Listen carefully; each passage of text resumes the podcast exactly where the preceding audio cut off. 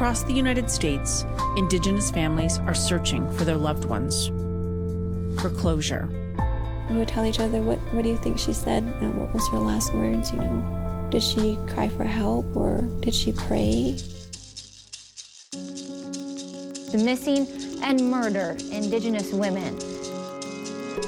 Hauka, this is Mary. Hitanani, this is Sylvia, and, And welcome, to, the Native Sisters Podcast.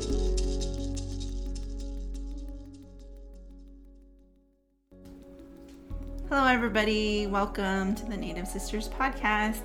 We're so excited to get started. So, if you don't know who we are, uh, we're Native Indigenous Sisters. Um, we're from the Kumeyaay and Maidu tribes in California.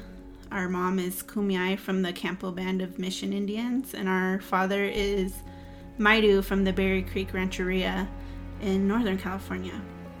And our podcast we'll focus on a few different topics.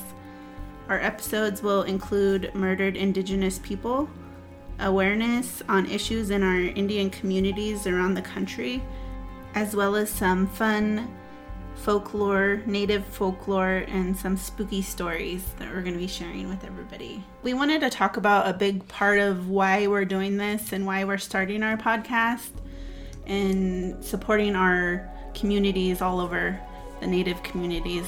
And Sylvia is going to go into some of our details that we found.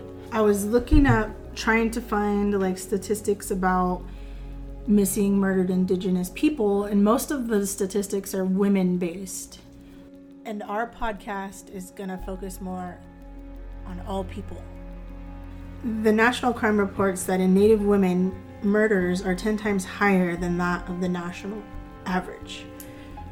So, murder is the third leading cause of death for Native women.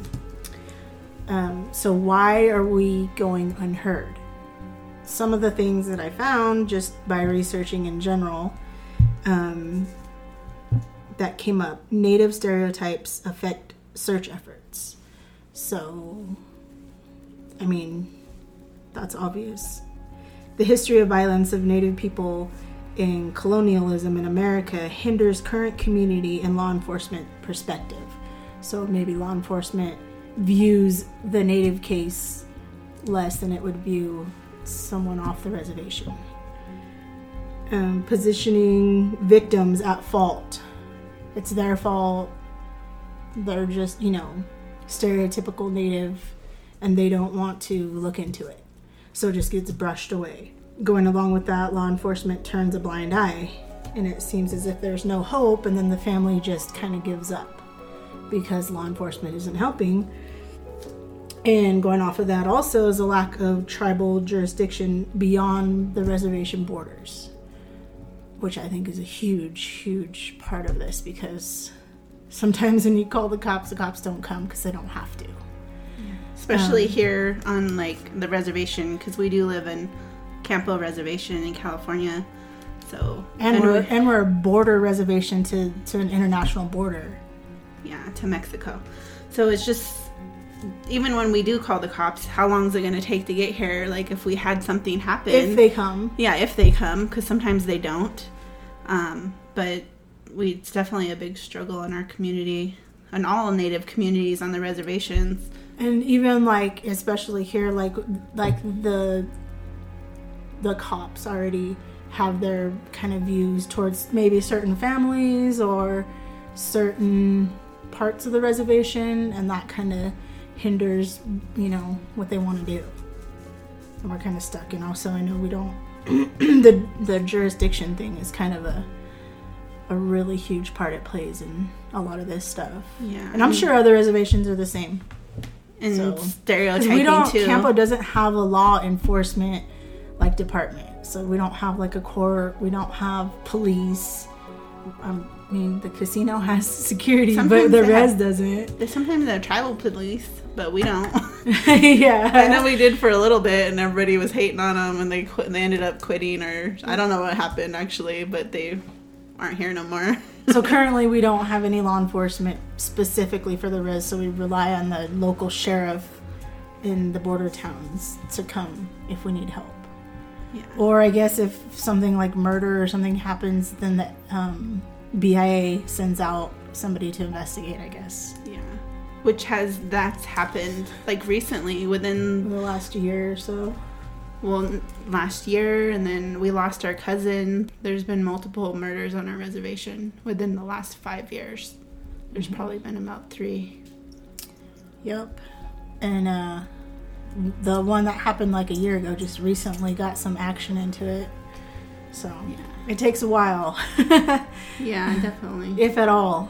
And I think a big part of that is like stereotyping because everybody, oh well, they're drunks or alcoholics, and that that's the life they live. So Or they're oh well. and they shouldn't have been over there anyway. You know, like it's annoying. But yeah, and that's the big reason why we're doing this is because we want to get awareness out there for our people, to help find our people, to get justice for our people.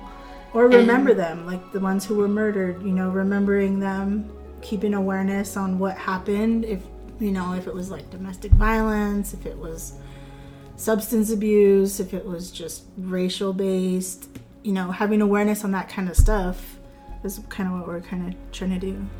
Yeah, but also, you know, we're not going to be, um, you know, some Debbie Downers doing super sad stories all the time. Even though they're spreading awareness, we still want to do some fun stories, some Or current spooky, events. spooky stories. We have a lot of, you know, all natives have those funny ghost stories, all kinds of stuff. We definitely have some stories to tell you.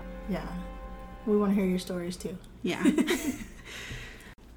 so we also wanted to give everybody um, advisory that we may be discussing some things that are uncomfortable, um, explicit.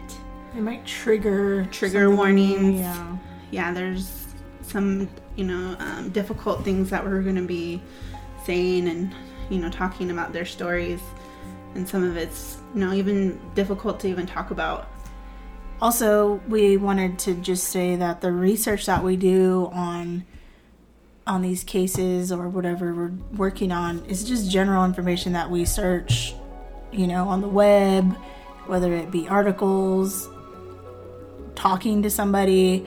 So, I mean, if our information isn't 100% correct, then, you know, let us know and we'll fix it. Or, you know, it's just in general. It's not, we're not private investigators. We can't get into certain documents, but, you know, also we're just learning. We just started this, so